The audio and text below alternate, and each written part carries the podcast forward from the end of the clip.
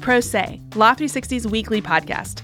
I'm your host, Amber McKinney, and I'm here with my co hosts, Bill Donahue Hello, hello. and Alex Lawson. Hey guys, uh, I've got news to get to right away relating to last week's show. Sure. Um, we talked about very exciting opioid trial that was set to kick off uh, in Cleveland, and uh, we did our best to couch that it may end in a settlement. And I, th- I think we did a good job. I mean, it was a very difficult thing to, uh, you know, we were like, ex- we had no idea going into Friday if it was going to Sure. settle or it was going to go to this trial. But, uh, and then it looked like it was going into the weekend, and then we that that uh, but yeah, and then but yeah, happened. late Sunday news broke, and then more details came out on Monday morning that a settlement had been reached in to avoid the trial that was supposed to kick off on Monday. Um, the details, as we have them right now, are that a $260 million deal was reached with the three Ohio counties that were at the center of the trial that was going to take place this that was that was to take place this week Right. um, which was a bellwether. It was going to stand in for some of these these thousands of other combined cases. Um, so the the trial's off and that dealt with that case. And later in the day four state attorneys general announced a tentative deal valued at 48 billion dollars um, to settle the broader sort of global case. Um, but now the issue is that that needs to be approved by 46 other states, which uh, seems reasonable given some of the reporting. But the bigger ask is going to be the states and the town, or sorry, the towns and the counties, of which there are hundreds, who apparently were looking, were always sort of on the side of we need to get more. We, we Yeah. you know, more sort of the the um, the boots on the ground, and they were always pushing for more than the states were. So it'll be interesting to see over the next couple of weeks whether uh, whether they can come together and and sign on to this deal. I don't think any individual you know towns are going to want to hold out. Um, Yeah. but it'll be it'll be interesting to see. Yeah, it's good to have an update about where we are with that big grouping of cases there. Um, but now we're going to turn to talking about what we're covering later today.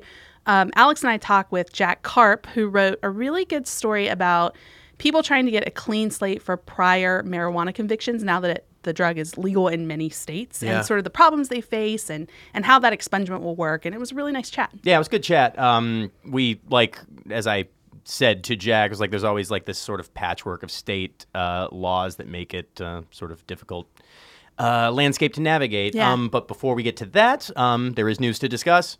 Um, the really interesting. We'll start uh, uh, in New York State Court. There's a really a groundbreaking uh, climate change trial that got underway this week, um, and it centers on um, ExxonMobil and sort of alleged deceptions that it made uh, regarding climate change. But it may not be in the way you're thinking of. Um, this is a securities suit, and it basically says that Exxon misled investors about the extent to which increased climate regulation would affect its businesses. So it's very interesting. It is interesting. We've seen different cases try to get climate change into a courtroom because it isn't a square fit in any sort of Yeah. single way for civil cases for private causes of action. And you know, we've seen the public nuisance cases, and Yeah. I think there was a RICO case, and Yeah. there's been all sorts of different attempts here. Walk us through what they're trying to do here and why they think this is how they can do it. Yeah, um, the details get get really weedy here, which uh, has has implications for like this sort of broader activism. But the case, we'll just walk through it. Um, so, like a lot of companies, ExxonMobil, sort of in uh, over the last several years, has publicly, you know, acknowledged the realities of climate change. Um, and the sort of threat that it poses to to the globe, um, but in this case, which is brought by the New York Attorney General's office, um, claims that you know while the company is sort of saying many of these things publicly, it's uh, acting very differently behind closed doors. Um, and as I said, it's a securities suit, so it basically breaks down like this. Beginning in about in, in about uh, 2010, the company began telling investors that it had come up with this sort of internal pricing metric um, that it was using to model the, the the effect that the government, you know, climate regulations would have on its business. Um, but the problem came when, sort of, again, as alleged in the case, the company was using two different sets of metrics. It uses this very sort of high figure that you know that that that forecasts a lot of climate regulation Okay. uh, to the public and to its investors. Um, but a much lower cost to sort of guide its internal decision making. And what that means basically is that the company is telling investors that it has fully accounted for the realities of climate change as it um, you know goes about its business, um, but that in fact it has not actually it is not actually conducting business that way. It is acting as though it will not be regulated for climate change, Right. And this It's is having an effect on the stock price. It's the classic. I mean, it's it's. I mean, it's obviously a very different climate focused set of facts, but it's it's the standard securities claim that you're supposed to be honest with what you're doing internally Yeah. with the people who are investing in your company externally. Yeah, uh, the the there was a quote uh, from an earlier filing from from New York State here that kind of sums it up really well. Exxon, in effect, erected a Potemkin village to create the illusion that it had fully considered the risks of future climate change regulation and had factored those risks into its business operations. As a result of Exxon's fraud, the company was, was exposed to far greater risk from climate change regulations than investors were led to believe. So basically, ExxonMobil is making its assets look more secure than they were, you know, with, with climate change regulation sort of waiting down the pipeline, which impacted the stock price. And we're very early. The trial just began, and damages at this stage are very nebulous. But a, a an expert for the state has uh, assessed the damage at ranging anywhere between 476 million and 1.6 billion dollars. Wow. Yeah. Um, so, I mean, I would imagine Exxon's uh, obviously putting on a rigorous defense here. Do they dispute that there's two sets of numbers? What are, what's their allegation? couple lines of defense here that we're going to see play out this week. Um, uh, as a matter of just fact, Exxon does not deny that there are sort of two sets of data at issue here. They don't deny that they're using one thing and showing investors another thing. But they're sort of arguing that the internal data that they're using um, is a different sort of internal metric that they are not obligated to share with investors. They the, they said in an earlier filing, which will sort of get trotted out again, um, talking about the suit.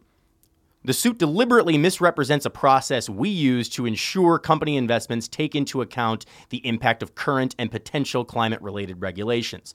So, you know, they're basically saying that this this um, sort of higher uh, higher price that they put out to investors is meant to communicate like all possible climate uh, regulations that they might face, whereas Okay. internally they deal with the climate regulations that are on the books right now. And secure. I mean, securities law doesn't mandate that you share l- literally everything. I mean, it, there are there are things that can stay private to a certain extent within big companies. The so question is just uh, if the public shared information was intentionally misleading, Right, right? exactly. So, Yeah, and this is um, that that sort of gets into the weeds of the securities lawsuit, which we don't have to disappear down into too far. But it it, it, it comes down to what constitutes a sort of material misstatement. Exxon is sort of of the opinion that they they are merely informing investors that they account that they are accounting for climate change, Right. Which they have said they have done, but then they are not obligated to tell them, you know. How and what metrics we're using Yeah. to sort of quantify this risk. It's just they, they they are merely telling investors this is something that we are accounting for. You as investors need to take that into account when you're moving your money around. So that's about that's that's what they've said, and they will forward that and perhaps other defenses at trial. I, this feels like a really big case to watch because if it's successful, it can kind of change the game of what kind of suits could be brought Definitely. about climate change issues. Um, are we expecting like a lot of fireworks as the case plays out? Yeah, I did want to mention also. Um, it's it's a big case, as you say, and there's really um, uh, some really big names at play here. Uh, Okay. As I said, it's brought by the New York Attorney General's office, so the Attorney General herself, uh, Letitia James, is sort of marshaling the case for the state. Um, and and uh, Exxon has said it's it's as you would expect. It's like this politically motivated crusade and all of that. Um, on their side, on Exxon, on, on Exxon's side, is sort of white collar legend uh, Ted Wells at Paul Weiss, who the general public probably remembers best from doing the Deflategate report. Sure. Uh, so when I just like white collar legend, like guys with l- total lead. the guy, I almost went with stalwart. I don't know, whatever we want to say. Sure. When he's not chasing down Tom Brady's cell phone, he does white collar defense for Exxon. Um, also, interesting thing to keep in it's a it's a three week trial that just kicked off this week. Um, uh, former Secretary of State and more germane for this, former Exxon CEO Rex Tillerson is expected to testify. Wow. Um, this grew out of a New York State uh, investigation, and they uncovered that he had had a um, he had a secret corporate email account that he was using to funnel different communications that weren't going out to investors. Um, I'm sure he'll a- answer for that on the stand. So yeah, there's um, a lot of big names and a lot of sort of interesting law at stake. Um, as far as sort of where we're at, you know, Bill, you kind of gestured to the the kind of raft of different climate suits. This is obviously pretty narrow. It's a securities lawsuit, and it's kind of even drawn even a little more narrowly because it's in New York state law, not federal, and the uh, New York State securities law, something called the Martin Act. I was talking with John Hill, our securities reporter, before this, and um, that law basically can hold companies accountable uh, for um, false information given to investors, even if there's no deceitful intent. Okay. Which is a different, which is a lower threshold than Yeah. federal law in many other states. Um, and there's been lots of other things. There's various, you know, cities and town, uh, cities and states that are trying to hold companies directly responsible for climate change. We've seen lawsuits brought um, on behalf of children against the government for not doing enough. And this really just kind of illustrates the sort of widening birth of different legal options people are pursuing for climate change.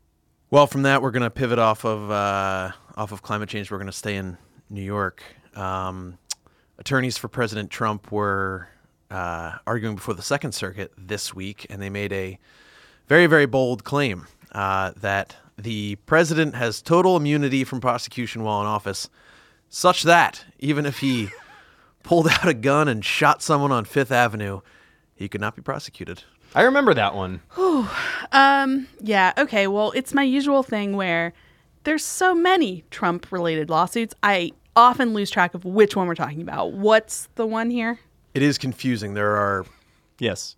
There are many of them. Uh, so this was the one that was filed that Trump himself, in his individual capacity, filed uh, last month. That's aiming to block a subpoena from Manhattan DA Cy Vance. Um, This is in the subpoena blockage silo of Trump lawsuits. There's a lot of those too, Yeah. but this is the one against Cy Vance. so this summer, Vance launched a probe into Trump's the the, the Trump organization. Yeah. Um, in relation to hush money payments, the whole Stormy Daniels affair. Right. Uh, and as part of that, he sent a subpoena to Trump's accounting firm, uh, Mazars USA LLP, um, seeking Trump's personal tax returns and business records. Um, getting to what Amber said, it is a separate case from uh, from Different. the one in which Trump is aiming to stop congressional investigators from Right. getting information from Deutsche Bank. Uh, that case, also before the Second Circuit, is still pending. It's also a separate case uh, from the one we talked about a few weeks ago, where the DOJ is aiming to block congressional investigators from getting information from the grand jury in the Mueller probe. A lot of blocking, a lot You of know, subpoenas. Look, this makes me feel a lot better because you do start to feel a little dumb where you're like, why can't I follow all of this? I know. But Yeah. there's just a lot going on. because it has a lot of the same, yeah, like Alex said, it's a lot of the same stuff. So it like it, y- It your bleeds brain- together, Yes, yeah. exactly. Okay, but Um, for for these purposes, Cy Vance, the Manhattan District Attorney, is trying to get Trump's tax returns, and and Trump is suing to stop that from happening. That's right. And earlier this month, a judge agreed with Vance. Uh, U.S. District Judge Victor Marrero tossed out Trump's case seeking to block this subpoena, um, ruling that he the the court lacked the jurisdiction to hear it under this old precedent that says federal courts can't interfere in matters that a state court could handle. But the judge importantly said that even if that weren't the case, even if there weren't that sort of jurisdictional procedural wrinkle here, that he still could not uh, quote, endorse such a categorical and limitless assertion of presidential immunity from judicial process. I can see that we're inching closer to that standing on Fifth Avenue and shooting someone Yep. analogy there. Yep. How, how'd we get that into court? We're getting we're getting to Fifth Avenue and guns, which is good. We can go Uh, right over there right now if we yeah, want. we're Uh, close. yeah. Uh, Um, anyway, yes. Uh, so that ruling was immediately stayed and appealed to the Second Circuit, to the appeals court, um, which heard arguments this week. Uh, our own Pete Brush was in the house, and um, uh, it was it did not disappoint. I think Pete used in his in his story he used spicy exchange. Um, Sure. In, in I his, love in his Pete. nut graph, which was really just ideal. Um, so during the arguments, one of the judges on the three judge panel, Judge uh, Denny Chin, was pressing Trump's personal attorney, a guy named William Consovoy, uh, about how far this immunity that they were asserting would go. And it, you know, that's anyone who's watched a appellate court argument or a Supreme Court argument. That's what they do. They probe you and they ask to see how far your argument can go and what the limiting you factors are. to the logical extent, the end of your argument. Exactly. So to do this, he reached back to January 2016 when Trump made a pretty famous claim uh, about the loyalty of his base. The people, my people are so smart. And you know what else they say about my people? The polls. They say, I have the most loyal people. Did you ever see that? where I could stand in the middle of Fifth Avenue and shoot somebody and I wouldn't lose any voters, okay? It's like incredible. Yeah. He does the uh, he like makes a finger gun too in the video. Yeah. So it doesn't doesn't come across on the audio. Uh, So- it's pretty jarring at the time, and now it's back uh, questions in a courtroom. So Chin was using that example and alluding to it to probe the idea of this immunity when this back and forth uh, that you're about to hear happened. It has And to. what's your view on, on the, the Fifth Avenue example? Local authorities couldn't investigate, they couldn't do anything about it? I, I think uh, once the, pre- a a president is uh, removed from office, the, lo- any local authority, this is not a permanent immunity. Well, I'm talking about while in office. No. That's there- the hypo. There, I- I- Nothing could be done. That's your position. That is correct. That is correct. It's, I mean, they're very serious uh, l- questions about the functioning of our government, but it is very sort of entertaining to think about Trump standing in the middle of Fifth Avenue with a gun. Um, just, it's a, it's a strange scenario to imagine. I think that what we're seeing here is what you guys were talking about. Like judges do this all the time, where they push somebody's argument and they get to some slightly absurdist places. But the president gave this Yeah, exact he gave it. example. That's the Right. thing. Like, it's- so it's not- that's what's unusual. Here. Yeah, it's not like when Scalia was talking about healthcare as broccoli mandate or anything Right, like that. right. Like this, the, the, the president himself now said this. This is like the extension of the unitary executive theory to to to a preposterous end. Yes. Right. But- so, um, so yeah. So no matter what, I mean, it- it's some of the judges on the on the panel seemed pretty skeptical of this argument. We'll see what happens with the court, but um, if they rule in favor of Vance, I mean, this case is pretty much destined, like many of these cases, to go to the Supreme Court. Oh, Yeah. sure. Um, and uh, at one point, it's at one point, a friend of the podcast, I should note, uh, Judge Robert Katzmann, Yeah. who was sitting on the panel, said, "quote We have a feeling that you may be seeing each other again in Washington." Uh, Yes. about the Yeah. the the two attorneys. One note I will leave us on before we get out of here. Um, uh, this morning on, on Thursday, uh, New York City Mayor Bill De Blasio was was uh, being asked something else about another issue, and uh, was asked a question about this whole thing. His response pretty good. Quote. Anyone who calls themselves a lawyer who would say that should not be a lawyer. Let's start with that. If you shoot someone, that's a crime, and no one is above the law. He would be arrested. Period. bold take, Bill. I know, really going out on a limb uh, with the uh, we would arrest someone for shooting someone. Uh, we'll see. I mean, I Uh, don't know. but good headlines over that one. But yeah, so we will see what um, it's sort of a it's it, it was an interesting uh, wrinkle in a otherwise very big case that we're going to be following.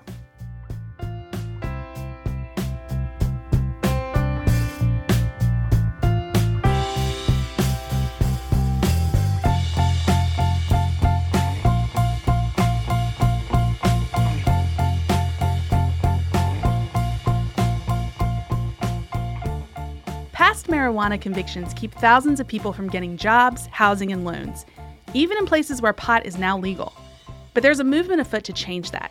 Here to talk about the story he wrote about this push for clean slates is Jack Karp. Welcome back to the show, Jack. Thanks, Amber. Yeah, um, I feel like we always have you on to talk about big pressing issues, and this is no exception. We're talking about people who have previous marijuana related convictions. So, what's the universe we're talking there? It seems like it could be a lot of people. That It have is. this. It is. I mean, there's no hard and fast numbers for how many people nationally are living with um, previous marijuana convictions, but you know, just for example, um, in Illinois, which recently passed a law regarding this, they estimate that there are around 800,000 people It's a lot. with previous marijuana convictions. Yeah. And what kind of In one stuff are state, we? yeah. That's just one state, Yeah. so multiply by 50. And what kind of stuff are we talking about?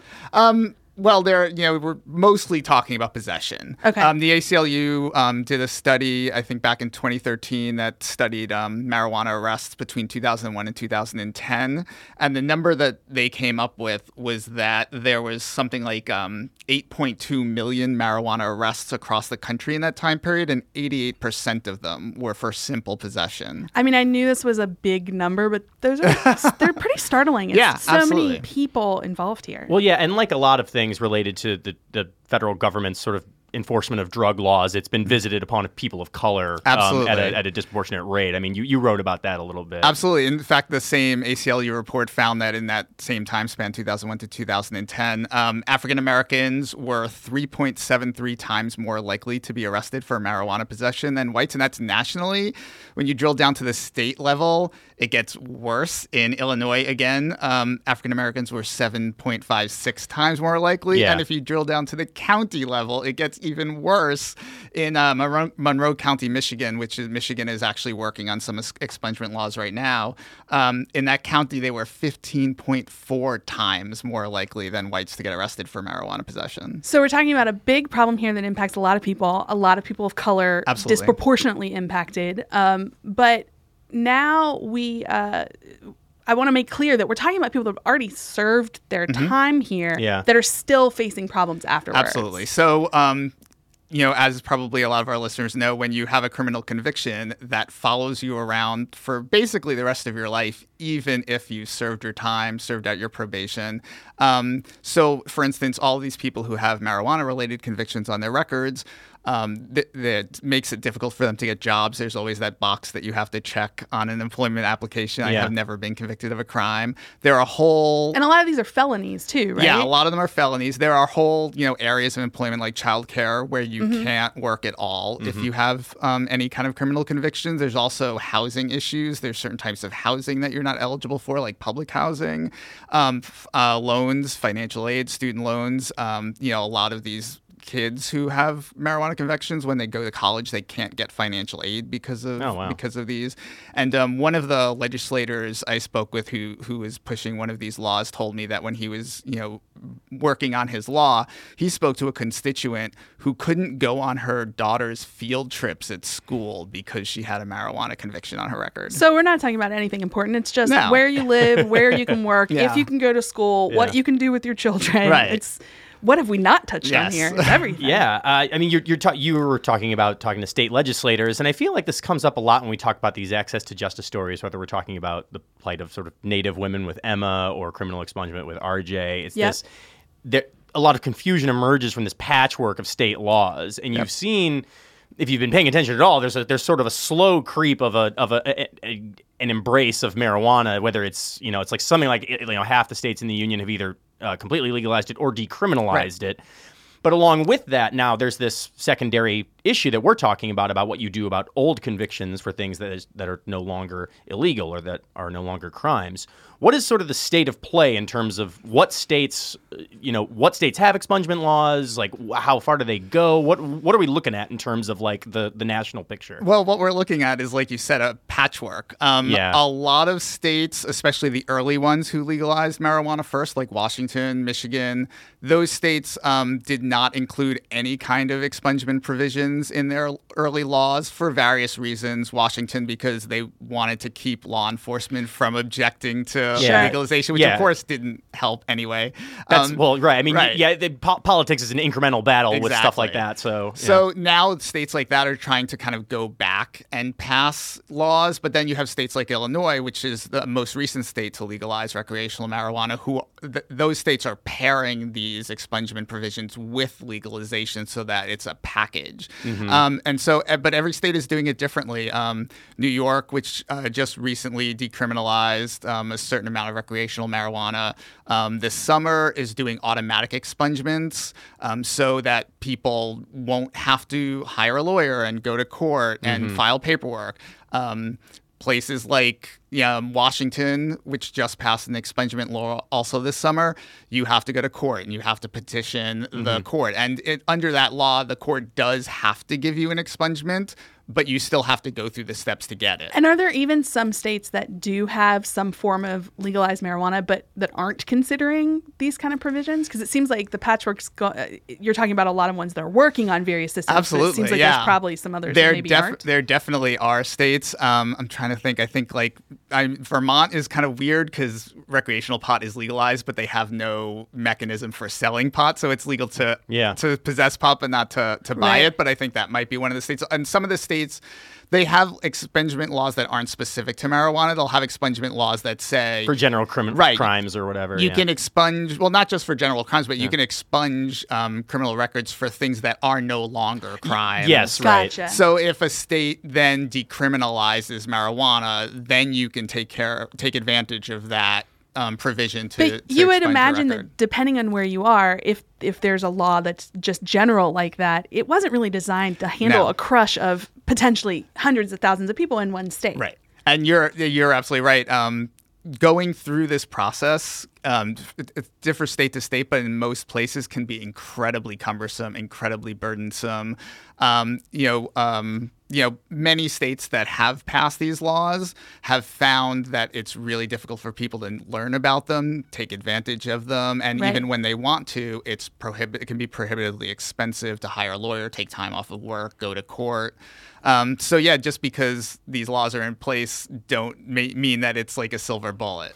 Well, let's talk about more about what some of the sort of activists Mm-hmm. and, and lawyers and people that want to see more of these expungement laws in place and the ones that do exist to be more user friendly, let's say. Absolutely. What kind of stuff are they looking for? What do they want to have happen? Well, automatic expungement is kind of the gold standard that activists really want, and that is something where you know individual people with past marijuana convictions don't have to do anything, where the state just goes through criminal records. Finds the ones that are eligible for expungement and just automatically expunges them. That's sort of the gold standard is- for for an expungement law Yeah, that in, is- in, in, in the eyes of these advocates. Absolutely. In fact, um, New Jersey just tried to pass, actually, did, I think the legislature did pass an expungement law, and the governor vetoed it because it wasn't automatic. He said it put too much Oh, of the burden on the people with convictions. Didn't so now they're enough. redoing it.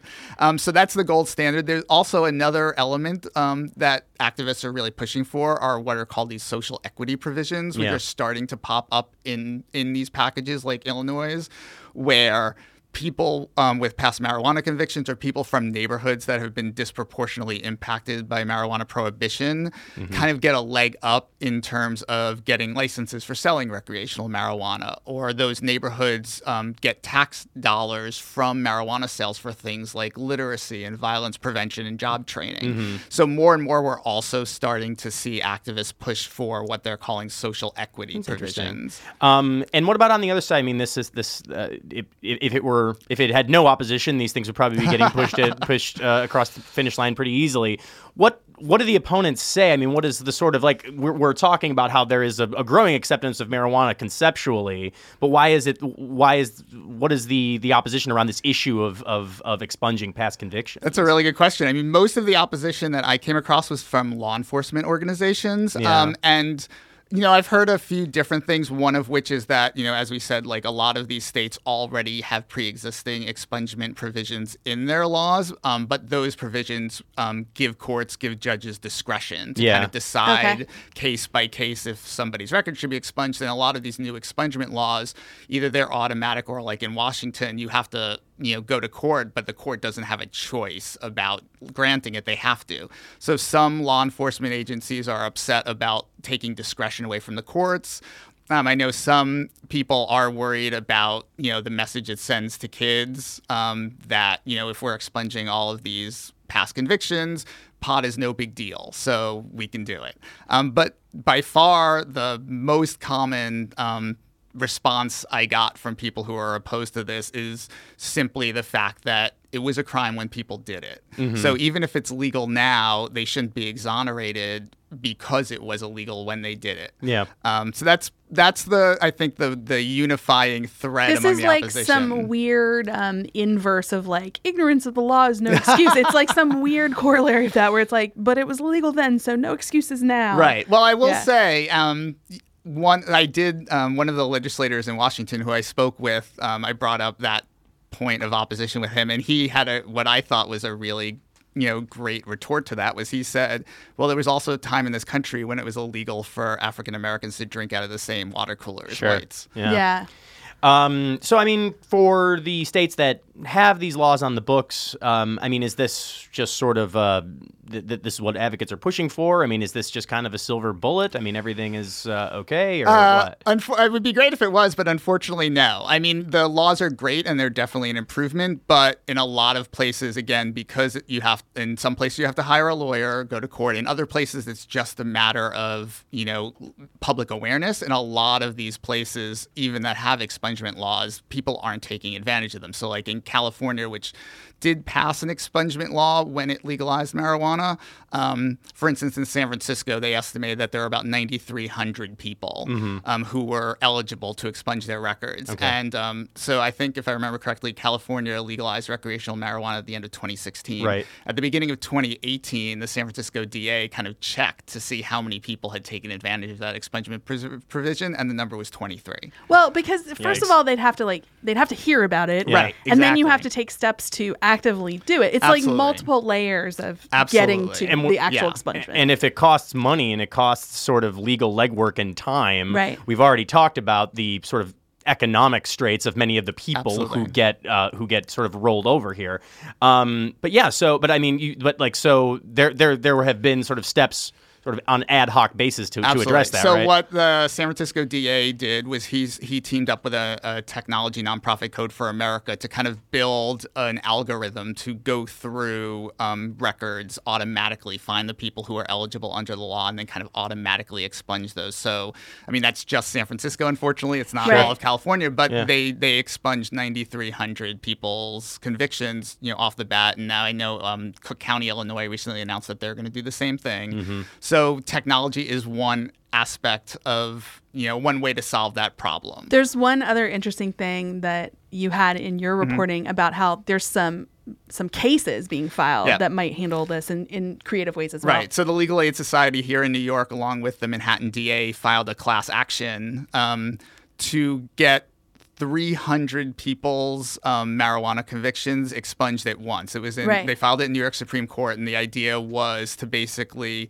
file a lawsuit that said, look, the you know the process of expungement is too burdensome, um, and all these people are being harmed by that, so that all of their records should be automatically expunged. And and the court agreed, and the judge signed off on those expungements just this summer. Yeah, that's a really interesting way that, that to try to tackle this issue that seems hard, but maybe batch expungement lawsuits is what we'll start seeing more of. and it, and it's going to keep happening because I mean more and more states are warming up to this, as I've said a couple times. So I mean it's definitely uh, an issue to uh, keep an eye on. So, yeah. I think as more and more states legalize it, more and more people in those states are going to start to wonder, well, why are these people still being punished for something that I can do on the sidewalk? definitely.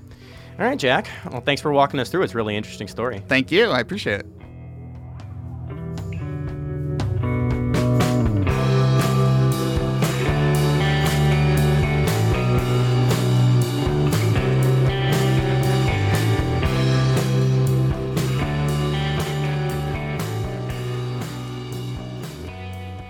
Super interesting uh, chat with Jack there. Interesting story. Everyone should go read it. And uh, anyone out there listening, if you enjoyed hearing us talk about cannabis and all the various uh, problems that come up from the current sort of limbo that we're in when it comes to cannabis law, um, you should go read our new whole vertical uh, that's that's Yeah. dedicated yeah, to it. Yeah, we have a whole wire now covering cannabis, and we also have a special thing that should apply to everybody who's listening to a podcast right now. We have a special five-part limited series show called Legalization. Yes. um, I've been working on producing this. Steve Trader, beloved by the Pro Say staff, has Yeah. done- been doing tons of work uh, producing and editing it. And Diana Novak Jones, who is a repeat uh, guest on our show, Past and future guests. yeah, she is hosting the show, and it's a really deep dive look. It's different from Pro Say, it's narrative style, and it explores a different issue in the cannabis space um, each week. Yeah, I've had a chance to listen to some of it, and you guys really cover it from a lot of lot of different angles. It's um, it's really an interesting show. I think everybody's gonna gonna get a big kick out of Yeah, it. Yeah, I really hope people love it, and I think a lot of our Pro Say subscribers have been interested about what other things we might explore in audio. So if you're interested at all, just go to whatever platform you're listening on, Apple Podcast, you can find it there. Um, look for Law 360. The show is called Legalization. So if you search for those two terms, you'll find it. First episode drops October 29th. So go subscribe now. And that I think uh, will do it for us this week. It right? will. Thanks, Yeah. thanks for being with me, Alex. Thanks. And Bill. See you again next week. We also want to thank our producers, Kelly Marcano and Stephen Trader. Our guest this week, Jack Karp. and contributing reporters Pete Brush, Frank Runyon, and Keith Goldberg. Music for the show comes from Silent Partner and Little Glass Men. Our show is available on all the major podcast platforms, and we'd love it if you subscribe and also leave us a written review. That's what helps other people find us. If you want to know more about anything we've talked about today, check out our website. It's law360.com slash podcast. Thanks, and see you again next week.